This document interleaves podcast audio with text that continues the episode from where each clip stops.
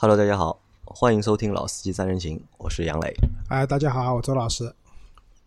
福克斯是辆好车，我是张波不在时的代班主持小光。啊，这个梗不要再用了，就是福特是辆好车，我觉得已经听了有点有点多了，你要想一个新的东西出来。好了，我是小光啦。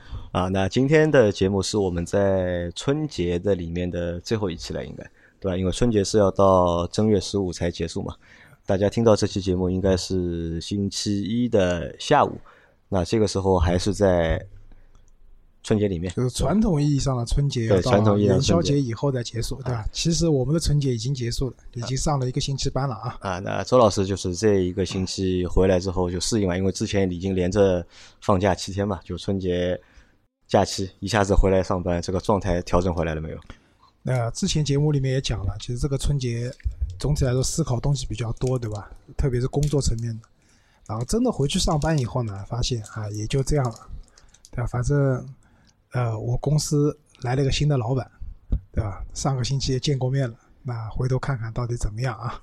那你们公司就是全体员工都回来了，应该没有没有对吧？可能很多。但是到下周的话，基本上应该都回来了啊。基本到这个周末，因为我们节目是在周日录的嘛，好像我看很多小伙伴都会会定在就是这个星期的周末啊，或者是周六就是返沪，对吧？下周一正式回归工作。因为我的公司里面就台湾同胞比较多，然后台湾同胞回去过年了以后，他们回来的时间点都比较晚，据说是因为机票啊太贵了。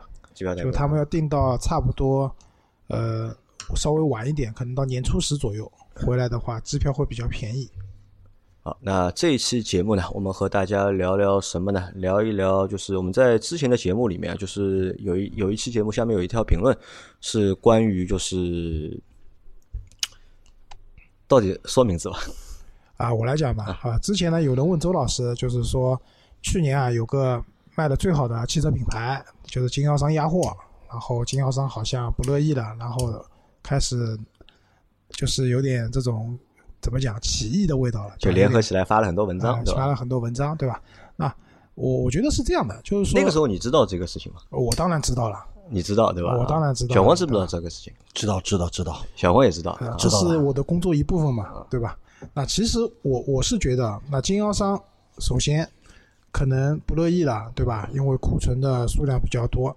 因为大家知道，经销商呢，一般新车停两个地方，一个就是他们展厅的后面肯定有个院子，或者有个地下停车场，或者是有个天台停车场，把即将要卖掉的新车停在那边，然后方便客户提车，对吧？然后一般经销商大一点的经销商呢，他们都还会有一个叫远端停车场，就是可能离开自己的，他们叫大库嘛，就离开自己的 4S 店会有个几公里、十公里左右的一个路程。大量的新车是停在那里的，然后每天会有，就是根据需要会有大板车把车子拖过来，所以大家不用担心啊。一般经销商也不会开你的新车的，因为他们也怕万一新车开在路上撞了碰了以后，对他来讲是一个很大的损失，所以经销商都是用大板车，就是用拖车把你的车子拖过来的，这点你不用太担心。那么刚才讲到经销商可能有点不乐意了，对吧？为什么呢？第第一个原因，那很现实的，停车场。车子停不下了，停不下，没地方放了，对吧？就经经销商不可能无限制的去扩大他的停车场的，他肯定根据以往的销售经验，对吧？一般库存比在一比一左右或者一比二，那么会建立一个这样的一个停车场，能停多少车，对吧？它始终是流转起来的。但是当库存的压力大了以后呢，首当其冲的就是车子实在没地方停了。比如说我去年十二月份去买那辆 smart 的时候，嗯，对吧？我就看到。就是上海立新嘛，这家也算是很大的一一家那个老字号的奔驰的销售经销商，对吧？我到了地库里面一看，哎呦我去，全是车，就全是车，对吧？一下就正常车位有车停，不正常的车位也有车停，一下子就是车都停满了嘛，说明这种库存压力是很大的，没地方停车了，经销商头大，对吧？那另外一个呢，经销商从厂家那边拿车啊，就。肯定是真金白银的，就不像我们做广告比较惨，是吧？给你做个活，半年以后付钱，半年以后付钱都是好客户，什么一年不付的都很正常。经销商去问厂家拿车，那真金白银，对吧？是的，这个钱要转账要到位的，钱到了车车子才会发出来。那么大家知道，其实车子还蛮贵的嘛，一台车十万二十万，对吧？你一下子你的库里面可能有上百台的车子，甚甚至更多，其实这是个很大的资金，经销商没有那么多的现金的，那么这些钱哪里来？基本上都是问金融机构去贷款的。银行贷款，银行贷款那押给银行，所以很多同学就是朋友们啊，你去买车的时候，就是你你的钱付掉以后还提不了车，为什么？他们会讲你的合格证。压在银行，压在银行，对，要合格证出来，他才能办出库你知。道，比如说房子贷款你压什么，对吧？压房一个产证对吧？房产证其实不压的是，压一个是压一个，没有没有，我说个人买房子的话，其实你押给银行的是一个，就是办房产证的时候会出来一个叫什么他权项的他项权证，啊，对的，就他简称他权的一个凭证，他证嗯，嗯，对，是押这个的嘛。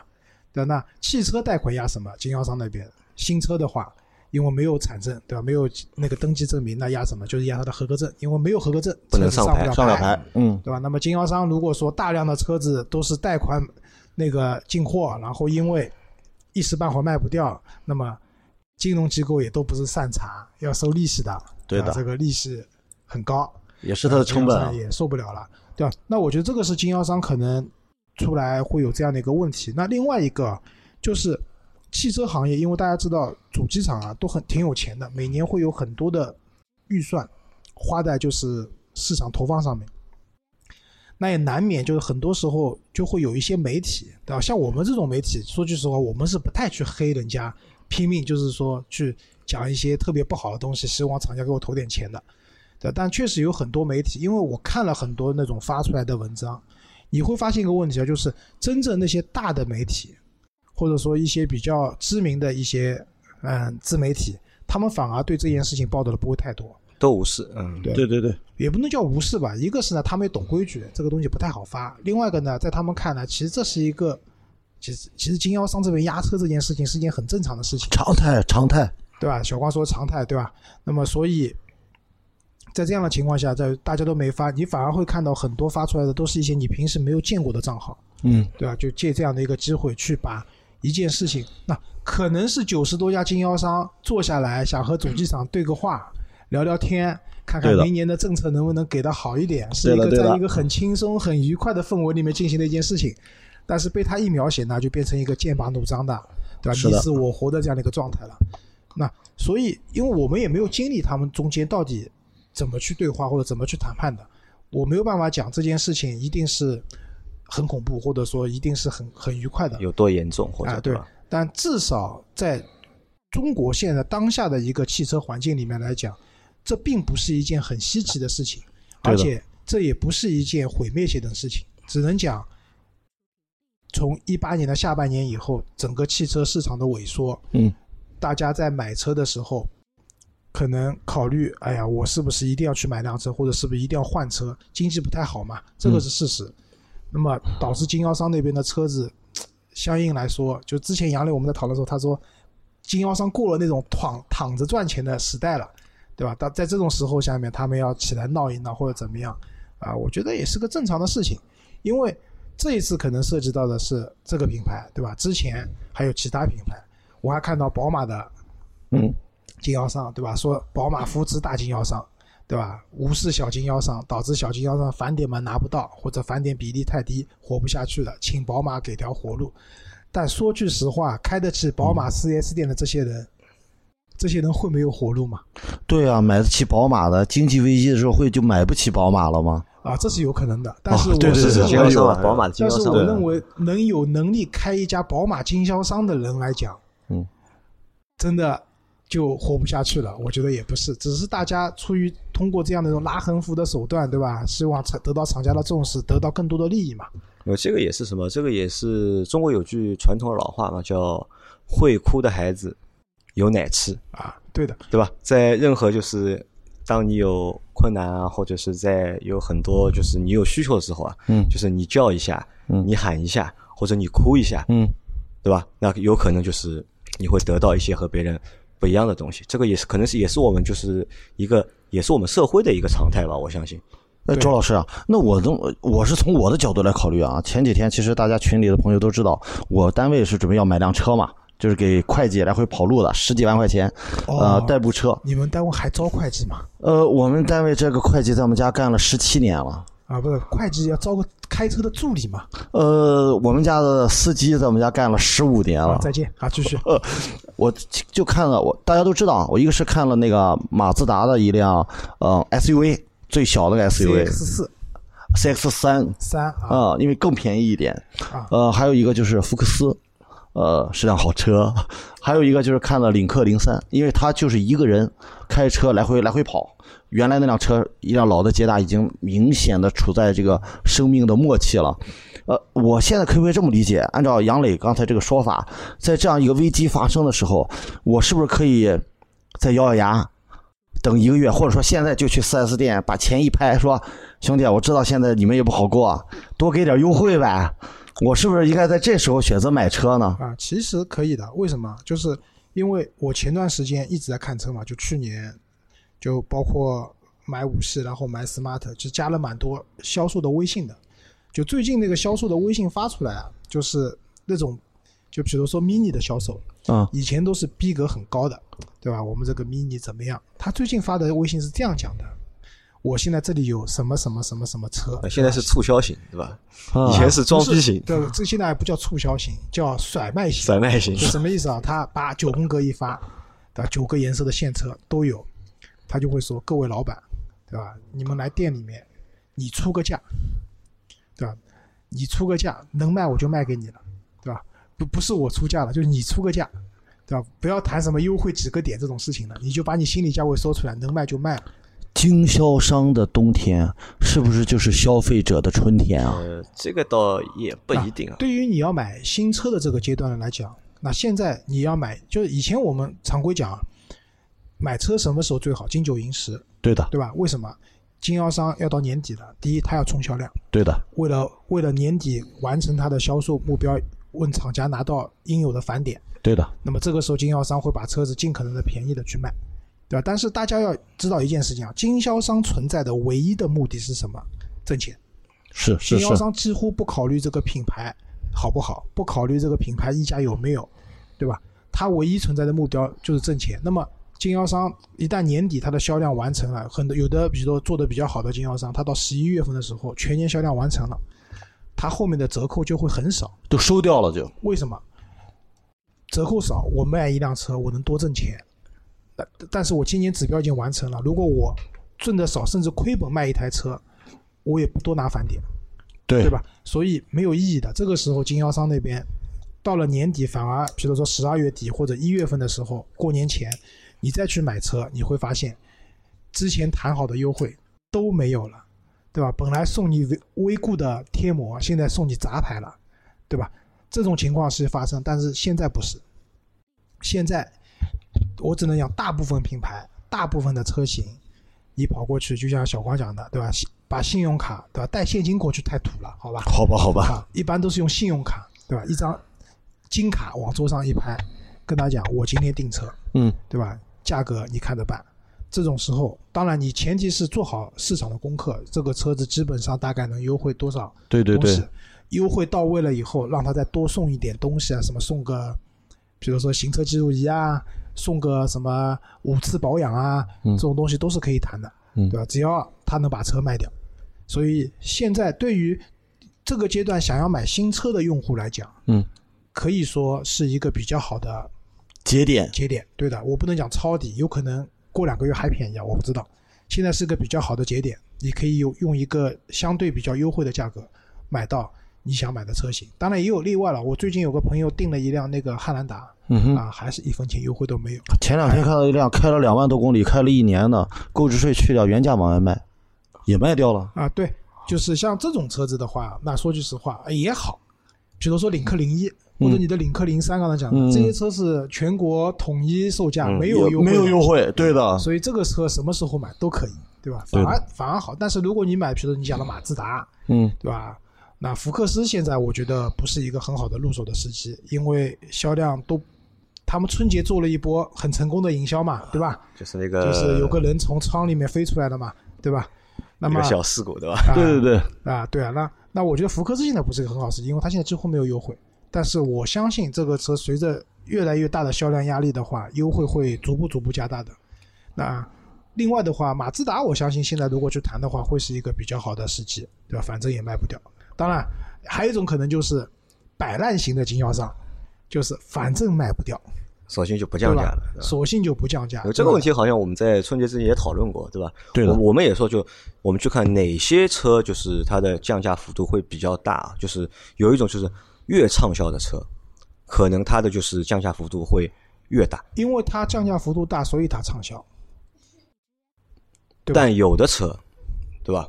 它可能就是因为它量本身就少，它的量本身就少，对吧？它再降价的话，可能就是自杀，对吧？一个是等死，对吧？一个是早死，作死啊，作死比如我们地总喜欢的那个迈克拉伦，对吧？迈凯伦，对吧？这个车你就不用等，如果你要买的话，随时都可以去买，反正也没现车，对吧？一等等一年，没有优惠的产量太低。啊，对的。那所以刚才讲了，但是话又说回来啊，就是其实汽车如果降价降的很凶的话，对于手上已经买了这部车的人来讲，那其实不是一件好事情，对的，会影响什么？残值率。啊，首先影响面子。哦，对吧，打个比方讲，你本来买了一台十二万块的车子，然后你出去呢，这辆车子大家会讲，哦，这台车十几万，对吧？还听上去挺有面子的，对吧？嗯现在一降降到七万了，然后你再开车出去，人家说，哎呦，这个车几万块钱啊，对吧？呃又不灵的了啊，对吧？面子上首先有点挂不住，对吧？那么第二个就是打个比方讲，你可能前两年买的时候优惠幅度并不大，甚至原价买这辆车的，你现在可能是像光总一样，生意做得好啦，对吧？要换车了，然后去估二手车估估残值率的时候，你会发现，黄牛都是按照这辆车当前的市场价来算你的残值率的就打个比方讲，你当年十二万买来的，你开了两年，按理说打个七折能卖了，那就八九万块能卖了。嗯。可这台车现在比较极端，降到七万块钱了，还是打个七折，也就是说这辆车只值五万块钱了。对那对于早先买车的来讲，这是一个比较不好的消息。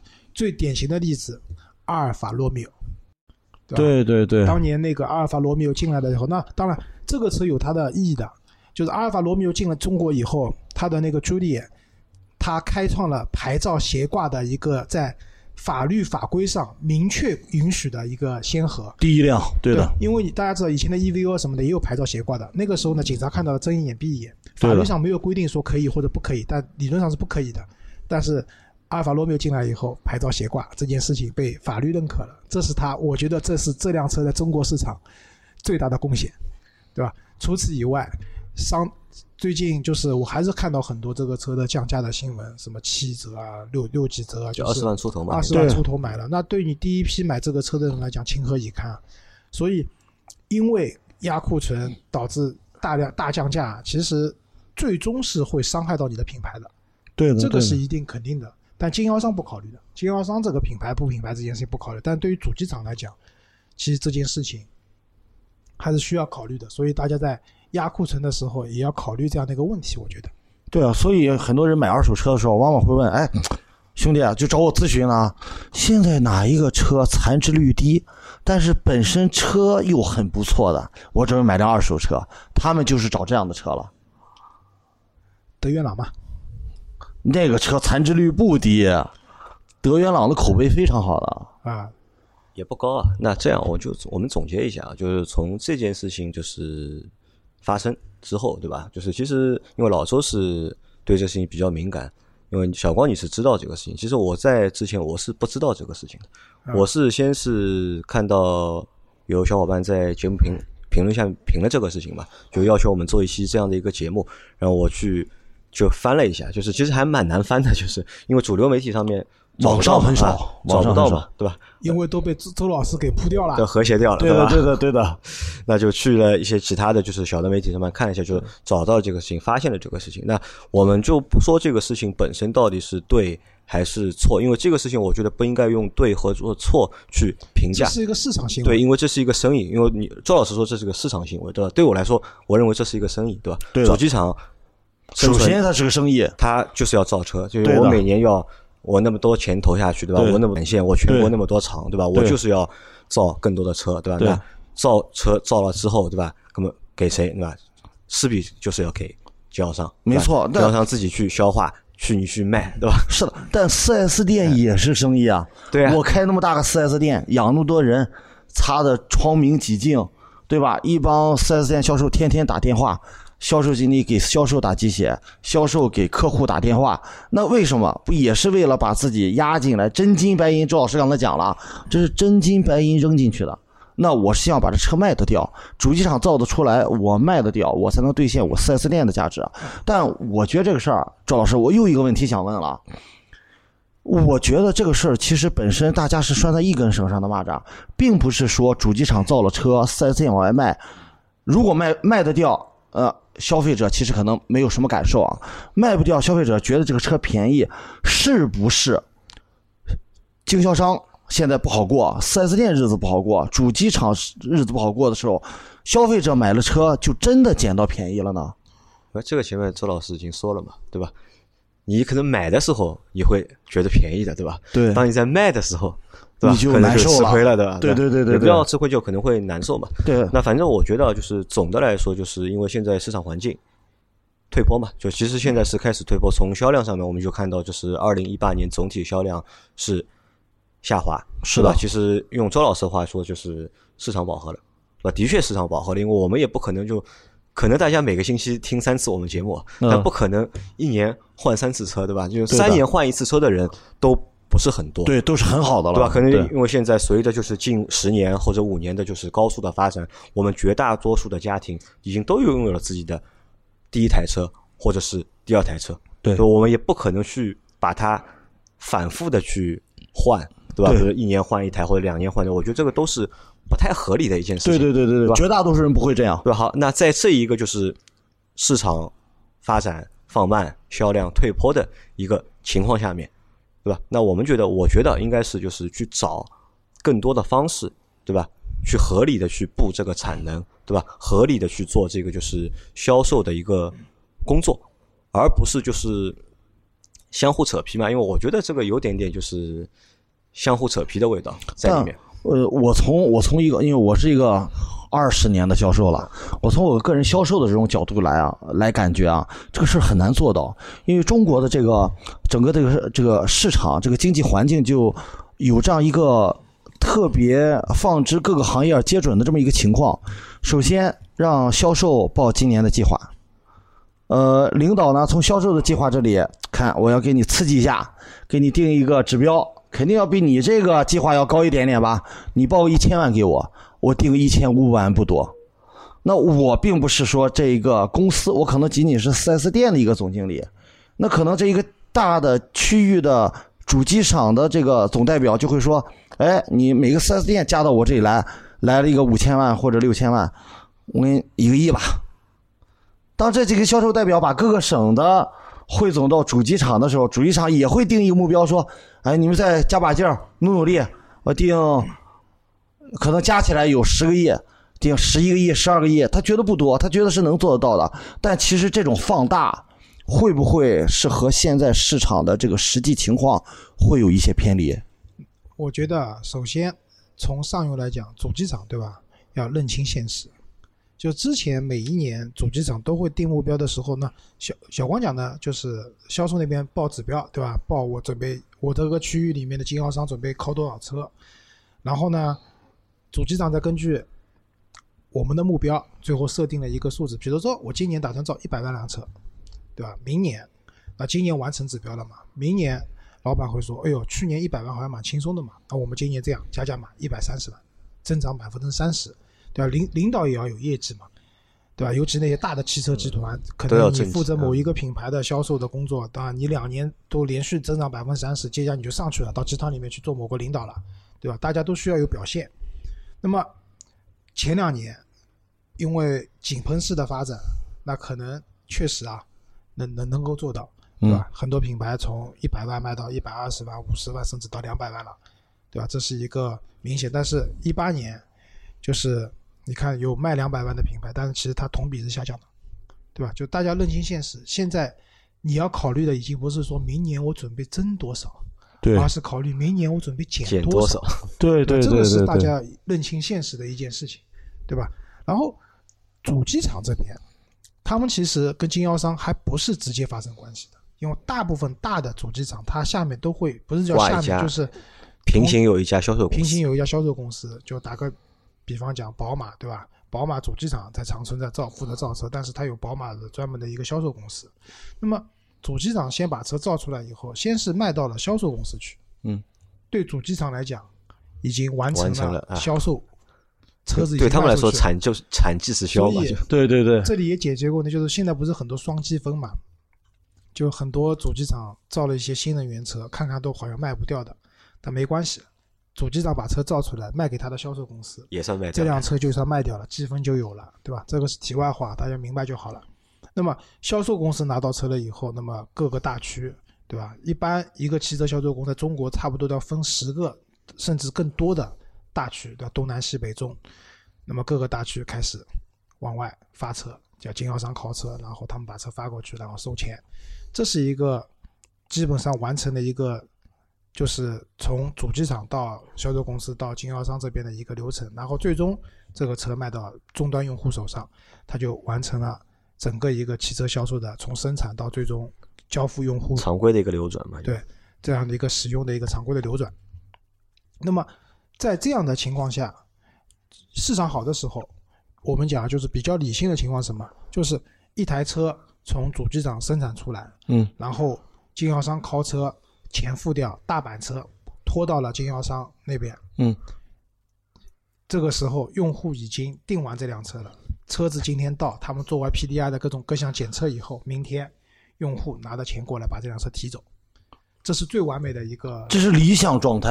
但也有，我像我去年买这个也不算理想，就是设一个常规状态。其实最理想的状态是应该先由用户先订先有订单啊先有订单，主机上再生产。对，像周老师说的，那些小众车，比如说像周老师说的，他提车的时候库里一堆 smart，这种情况出现，不就是因为它没有正确的预估产量和销量之间的关系吗？呃，对啊，因为比如说 smart 对于奔驰来讲，它今年的目标在中国卖一万台 smart，那就而且你知道，不是所有的奔驰 4S 店卖都卖 smart，对对的，对的。上海只有两家经销商是卖 smart 的。那那上海可能还是 smart 消费，我觉得比较大多的一个对这个城市，那就是说，北京、上海这种地方，年一万，你上海怎么地给我消化掉五百台吧，对吧？然后两个经销商分一分，你们就那个了。然后 smart 又是进口的，漂洋过海来看你，对吧？对周期也长，对吧？周期也长。我那辆车好像是法国造的，还有什么斯洛文尼亚的，从欧洲从落地到中国到经销商的库里面两个月，两到三个月的这都时间。是很理想的状态了，很快了。呃，就是这样的。我那台车当时是七月份生产的，九月份就到就呃不九月份生产的，是我十二月份买的嘛。嗯，其实就是杨磊刚刚讲的那种是太理想了，就是纯粹的订单化的生产，这只是只只是用那些小众车，很小众的车子。这些车子你不考虑性价比的，不考虑什么，你哪怕雷克萨斯一分钱不降的这个品牌，它也做不到这样的一种这么理想的状态。我认为现在中国市场最理想的就是一台车从生产，就是它排产的时候已经有用户下单了，下单了，嗯就等它了，对吧？这辆车大板车拖到经销商那边做完相应的检测以后，过个两天就能发掉了，这已经是非常非常理想了。但目前来讲，在国内可能也只有一些卖的比较好的车子，比如说我们刚刚讲的汉兰达这样的车子能够做到。大部分的车子是厂家发货发出来，到了经销商那边，我们前讲的那个大库先给我停一个月，对吧？好不容易卖掉了，再拖到小库这边给你做检测，给你把车洗干净拿走，这已经算很好了。但是之所以我们从一开始讲就有经销商跳出来说不乐意的不干了，什么是因为它的库存比可能已经达到一比四、一比五了，这是什么概念？它的库存就接下来我一辆车都不定，我要用四个月到五个四个月月的时间或者五个月才能把这些车消化掉。而且这里面还要考虑一个问题是说，有些车是热销车型，对四五个月我能消化掉的，但还有可能是一年都卖不因为掉的。都会配货，大家知道都会配货。比如说你去劳劳力士要买块水鬼啊，可以啊，水鬼有卖给你，但是你要配一块就不太有人买的那种手表，还死贵的那种，一样的。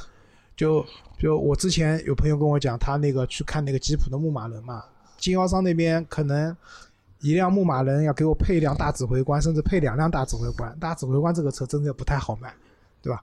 那么这就造成了经销商可能那些热卖的车型都卖掉了，这些时间可能还有一些不热卖的车型，可能要一年才能卖掉，对吧？这对经销商压力太大了，所以，那么在这种情况下，经销商可能就啊，我要怎么样，对吧？其实他们说白了嘛，还是为了挣钱。那怎么办？就是跟厂家谈一个好、更好一点的政策，比如说让利幅度上的，厂家能不能补贴一点？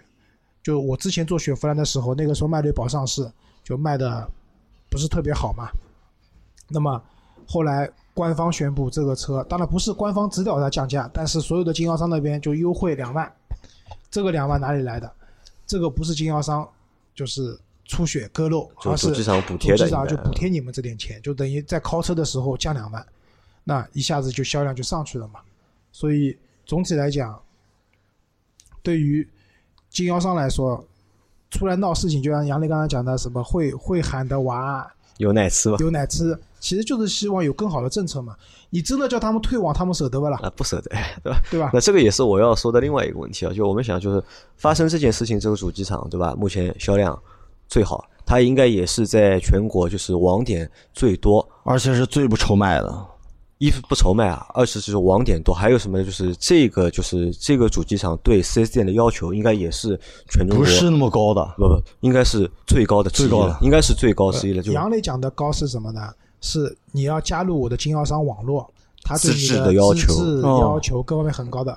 小光讲的不是很高呢，是对经销商的管理，管理，对，对，因为我现在看下来啊，就是哪怕豪华品牌里面，我觉得 BMW 对经销商的管理是最严格的，就是他们真的是很怕你去投诉的，对吧？我之前买奔驰啊随便投诉无所谓，对吧？这个还我在想，因为。我看到那个新闻之后，我就在想，哦，行业第一名，对吧？都遇到这样的一个问题了，那排在后面的小伙伴嗯，怎么办，对吧？如果你干这个品牌，你都干不下去，做经销商的话，你干不下去的话，嗯那你让其他那些品牌怎么办？我觉得周老师会不会不同的主机厂商对不同的 4S 店，它的要求是不一样的。我举个例子啊，像如我我是我猜啊，像周老师说管理严格这种 4S 店，可能严格限价、严格售后服务啊，都要求很高的标准。但如果那些管的很松散的啊，或者说本身主机厂商也知道 4S 店现在过得不太好的。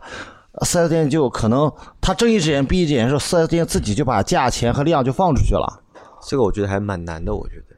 我觉得是这样，就是说我都快活不下去了，周老师啊，我压了一堆库存了。厂家对吧？首先一个对经销商的政策不一样，就如果是卖的非常好的，比如说我们讲南北大众，对吧？丰田、本田嗯这些卖的特别好的这些品牌，相对来说，它对经销商的政策会比较苛刻，对吧？第一个，你价格要给我守住，对吧？不能乱放价。那第二个，我们签订合同以后，你完成的销量指标，打个比方讲，我能给你百分之十的返点，嗯全年这些的返点。那换一个品牌，这个品牌呢，它可能也不算完全卖不动，还过得去。嗯，但是呢，也没有刚才提到那些品牌那么厉害。嗯那么它可能跟经销商的政策又不一样。首先，我们每年定的计划不一样。比如说，我们刚才讲大众，对吧？他要求一个经销商一年给我卖一千台车，你才有拿到返点的这样的一个嗯机会，对吧？然后在网上有一个阶梯式的，你卖到一千两百台的时候，我给你增加多少个点的返点。嗯，但是那些经销商的厂家可能要经销商啊，你一年给我卖个两百台对的，就可以了，等卖到五百台啊，你是爷了，对吧？这还是这种。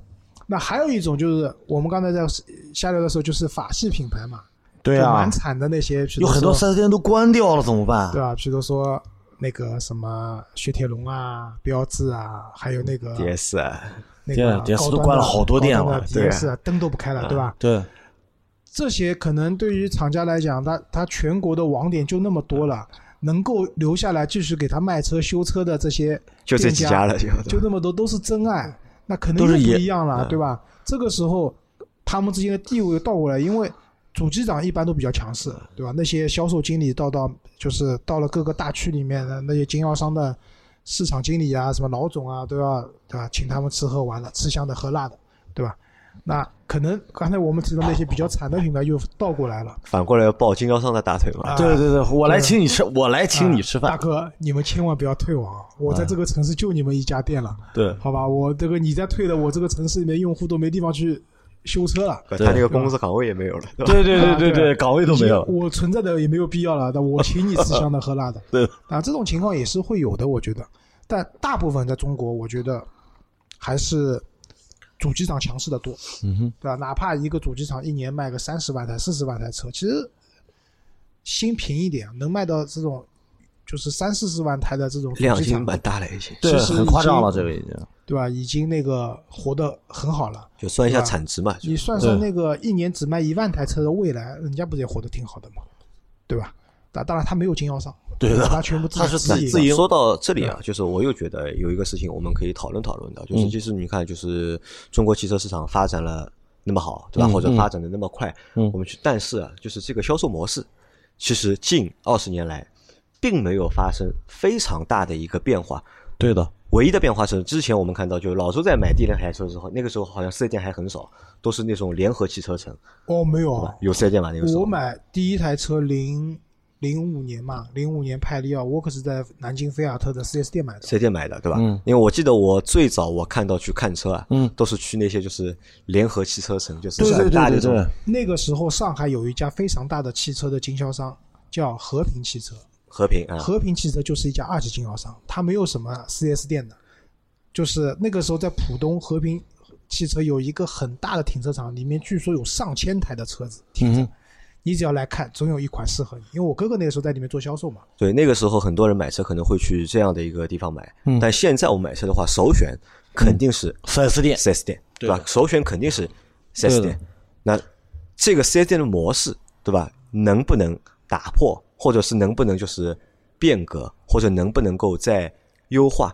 这个我觉得也是就是汽车行业要去考虑的我。记得好像是一六年、一七年，好像国家当时还发了个文嘛，就就一八年，其实就一八年，其实一八年啊，对对对就发了个文，不是说允许进行销售多品改革的一牌销售，个方法和办法嘛。但是其实就像老周前面说的一样，因为还是主机厂强势嘛，对吧？很多就是因为主机厂够强势的话，就所有的就是销售的方式或者游戏的规则，嗯都会由主机厂来定。这个问题这样看啊，比如说上海龙东大道那边有一个永达的汽车城，嗯，对吧？里面有很多很多品牌的 4S 店，有宝马的，我如果没记错的话，凯迪拉克的、嗯凯迪拉克的、英菲尼迪的等等。丰田也在那儿，对，如果你把这个整个汽车城统在一起看的话，你就可以把它认为是一个很大的一个综合市场。到那边以后，你能看到各种各样的品牌，对，但综合市场里面有各个自己的一个专柜，对对对，就是一个商场里面有各种专柜，对吧？这里是卖凯迪拉克的，那里是卖宝马的，这里是卖英菲尼迪的，这里是卖本田的，对吧？那么，我觉得其实随着 PPT 造车的出现，就是很多 PPT 造车他们自己他们就不用 4S 店模式了。对，为什么？因为它的量还太小，就一年卖一万台车、五千台车的，他有能力自己去交车。对对，但问题来了，就我们还是提到未来，未来的用户，那最近就是风口浪尖，说什么长安街上升级事件啊，什么去东北百公里油耗四十升柴油啊。我今天又看到一个有人在雨中推那辆车嘛，啊 我也看到了，我也看到了，对吧？那么问题来了，其实我觉得这些只是暴露出说它的产品在设计上，就交付给用户上的完成度上面的一些问题，或者说，其实电动车的一些特性导致了它的一些不稳定性，对吧？缺陷。缺陷，你们有没有注意过？之前有一些新闻爆出什么是说这辆车坏了，比如说你撞了，需要去喷漆，需要钣金，需要换配件。嗯，未来自己是其实是没有维修的这个工厂对吧店的。那这个时候怎么办？他们是和当时因为我盯着他们跟我讲，他们是和当地的一些高端的，比如说奔驰、宝马的、路捷豹、路虎的这样 4S 店合作，你的车是送到那边去维修的。那么问题来了，这些店自己自己品牌的车子都修不过来，可能对都很忙，对吧？我哪有时间帮你修这台车对，你优先级肯定没有他自营的那个啊优先级高，啊？对的，那总不可能说我放在自己品牌本身的用户不管，我先帮你把车修好，不可能的，对吧？而且还有一个问题，培训是不是到位？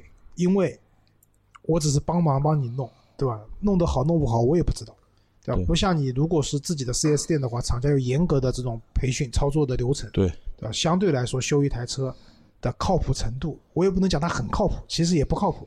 但总体但比来说，这种靠谱的多，啊，对的，这就是为什么我们讲，其实国家早就出政策的说，你汽车在质保期内，你也可以不用去 4S 店保养，你在外面保养也可以。但是为什么 4S 店的保养生意并没有断，对吧？大家都知道，比外面的现在我刚才路上来看到我们这里附近开了一个京东的叫什么金车会啊，啊，对，我也看到了，？现在有很多嘛，京东也开了。途虎也有啊，途虎也汽养车天猫嗯天猫也有猫对吧？还有以前什么安吉红帽黄帽子，嗯对吧？包括有很多那种看着像轮胎店一样的这种快修修店嗯他们都可以做保养。而且其实你大部分开的就是我我不是歧视买低价车，就是说大部分你买的那种比较大众的品牌，丰田、本田什么其，实到哪都能修他们的配件是通用性，或者说他们的不配件对的，老百姓不是这么想，老百姓是担心的是，万一我这车还没过质保期呢？啊，对，其实只要你证明你的车是正常保养的话，它是不可以不让你索赔的。但老百姓怕的是麻烦啊。对啊，这就是 4S 店存在的意义。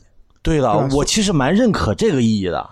所以刚才讲到说，为什么现在就是我是觉得未来，但凡还是要走量的那些品牌的车子，肯定还脱不开这个还是离不开 4S 经销店商这个体系，因为量太大了，靠你厂家自己去做，你是没有办法完成那么大量的交车、用户服用户服务的这样的一个工作的。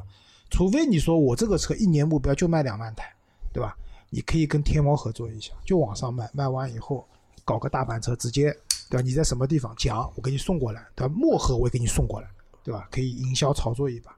所以，对于正常的要跑量的汽车品牌来讲，我觉得未来可能还蛮多年的里面，还是不会脱离就是 4S 店这个模式的。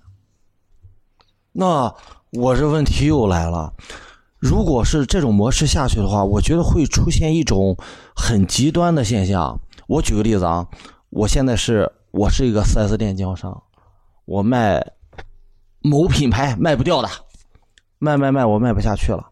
我这时候发现国家政策也允许我卖丰田，我这时候我这会儿去找丰田，丰田理我吗？你可以做二级经销商，对了，二级经销商的成本可就比四 S 店成本是不是就要更高一点？不光这就更低。二级经销商，我们我们都能做啊。光小光，你要有兴趣的话，投点钱，我们也可以开个二级经销商。是这样，每个经销商呢，他们的销售经理啊，他们都有义务和责任去发展他们的二级经销网络。那么，对于二级经销商的呢，更好的是二级经销商更加的唯利是图，就连店头都没有的，知道吧？对了对了，我知道我们奉贤有一家，我家楼下有一家，可能已经开了十几年的二级经销商了。它里面就是什么车都有，对吧？宝骏也卖，对吧？宝马也也卖对吧啊，宝马不卖，宝马还真没看到，但是据说也卖，只是不，他不会把车进过来放在店里面而已。啊，他通过他网络来对的，他店里面放的都是一些相对来说比较低价的车子，像宝骏七三零啊这样的车子，那边放两台，反正总能卖掉的，对吧？那么如果说就像小光讲的，某品牌对吧，我实在也卖不动了，对吧？厂家也睁一眼，前提是这个厂家睁一眼闭一眼啊，就是你不可能说我这个明明是一个捷豹路虎的 4S 店，我里面在卖丰田，对对对这个，肯定也不太反差太大了反差太大了，对吧？那就是可能某品牌你说的卖不太动了，那么怎么办呢？我在这个展厅的边上辟一块地方出来，嗯卖卖其他品牌的车子，理论上也是可行的，我觉得没有什么不可行。但是这个时候你说你要去加盟一些好的经销商，就是好的厂家的经销商，那不太行，因为他可要审核你店的面积，对，他有一个准入门槛，对吧？你的什么销售人员各方面的什么服务人员的这些资质啊，各方面东西，如果你达不到的话，你是没办法加盟的。那这个时候就做二级经销商嘛，跟隔壁的，对吧？丰田商量一下，你们的车子来我这边弄点，帮你们一块卖。那周老师啊，我要是去买车的时候，我发现既然四 S 店我也能买得到，二级经销商也买得到，我去哪儿选更好？呃，看服务了呀，就对吧？我觉得是这样，就是现在因为大部分的买车还在四 S 店嘛，二级经销商的二级经销商更多的是做大家信不过，觉得信不过，对吧？那我这我就举个最简单的例子啊，我这次买 smart，我嗯最先问的是二级经销商，二级经销商给我的报价，这台车的优惠是两万五千块钱，而且没有任何的所谓的什么强制装附加费用、对吧？附加费用都没有，而且我只要付五千块钱定金给他，最终我的钱是付到 4S 店的，哦 4S 店开票，4S 店提车，嗯哼，所有东西都是这样的。但是我后来为什么 在 4S 店买的车呢？因为我去了以后，我就把那个二级经销商的报价单给他看，我说你给我个理由，我在你这里面买车。他说这样，给你同价，对吧？第一，免息贷款两年，哇，对吧？第二，因为你是宝马车主，我们有政策的。在优惠这个钱的基础上，我再送你一个 A 保和一个 B 保。那我说那行，那我最终就在他这边买了，就那么简单一件事情。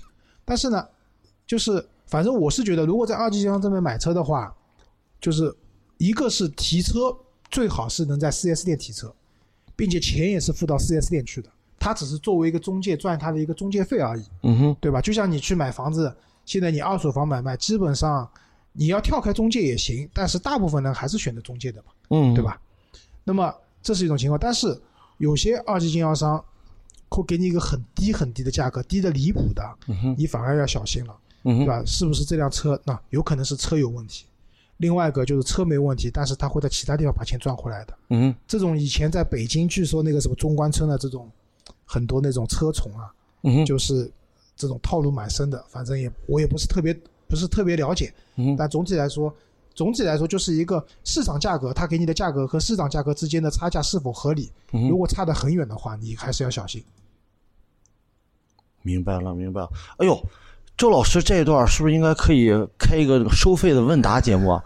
明显可以在买车过程中可以省不少钱。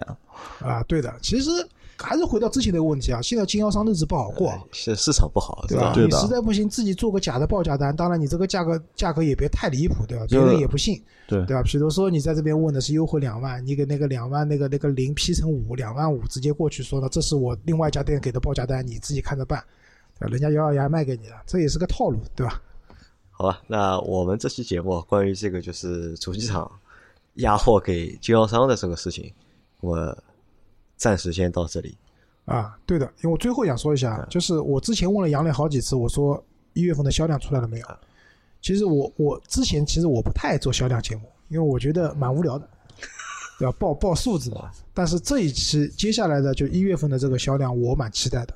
对为什，么此处有真章。对，因为说句实话，压货怎么样？如果说压出去的货都卖掉了，一点问题都没有，对吧？如果说压出去的货卖不掉，那接下来后续的问题就会很多。后续的问题其实不光是，就是不光是那个我们讲的，比如说刚才讲的那个最好的品牌，我相信其他的品牌都会爆出来的，对吧？那么如果说销量确实卖的很好，对吧？压货，那看看现在库存比很高，马上就能消化掉了，其经销商也就不说了，反正能挣钱嘛，好吧？所以等到新的那一期销量出来了以后，我们再可以继续聊聊这个话题。大家真的应该特别期待这一期呃。那关于就是这个问题啊，就是大家如果有什么想法想和我们交流的话，对吧？可以在群里或者和在节目的下面给我们留言，对吧？我们能回答的，我们都会回答给你们今天我的然后应该说的不多吧？啊。不多，今天蛮好今天一个没有，我们也难道有有肯定有，我自己好像记得有有几个，反正观众们数数呗。今天不多，然后这个节目啊，就上次那个节目放了之后，就是我嗯不是说你然后说的多嘛，对吧？啊？有很多小伙伴就为你打抱不平了，你知道他们是怎么说的吧？啊，我说杨老板，你不要说周老师然后说的多，你也有说的很多的一个词，是什么？就是，对吧？就是就是就是，啊对吧？，对啊，所以周老师还是有粉丝的啊，对？那我既然 flag 立了啊，我这把丑话先说在前面，欢迎大家来数，数完了以后呢，在我们喜马拉雅后边评论来发，我们会对数的对的，并且给了评论的小伙伴抽奖。我这次会拿出来一双元年的阿迪达斯的 S Two 的贝壳头。呃，大家知道的应该知道是哪双鞋啊？软木塞配色，呃，应该是四十二又三分之二九码的森炮，来给大家做一次抽奖。这好像是我的脚的吃法吧？因为我是为周粉发的，肯定发周老师的尺码我们。能不能把这个奖品一拆为二？就你送一双的话，我觉得不好玩，对吧？就送一个左脚，送一个右脚，对吧？然后两个小朋友自己线下 再再来个面基一下，是吧？因为这个鞋我你的鞋也不穿的啊，因为我觉得，因为这个东西，这个奖品拿回去肯定不会穿嘛，就对的当在家里当一个就是纪念嘛。可以啊我觉得就可以啊拆开的吧，左脚送一个，右脚送一个。对了，呃，我拿我拿到公司里来，周老师签字，啊，对我刚才想说，如果需要我签名的话，大家可以留言里面要啊。对，可以签在贝壳头上，不会掉的，因为那个贝壳头是橡胶的。啊，可以好，好，那这期节目就到这里，谢谢大家，啊，感谢大家的收听，谢谢大家，拜拜拜。拜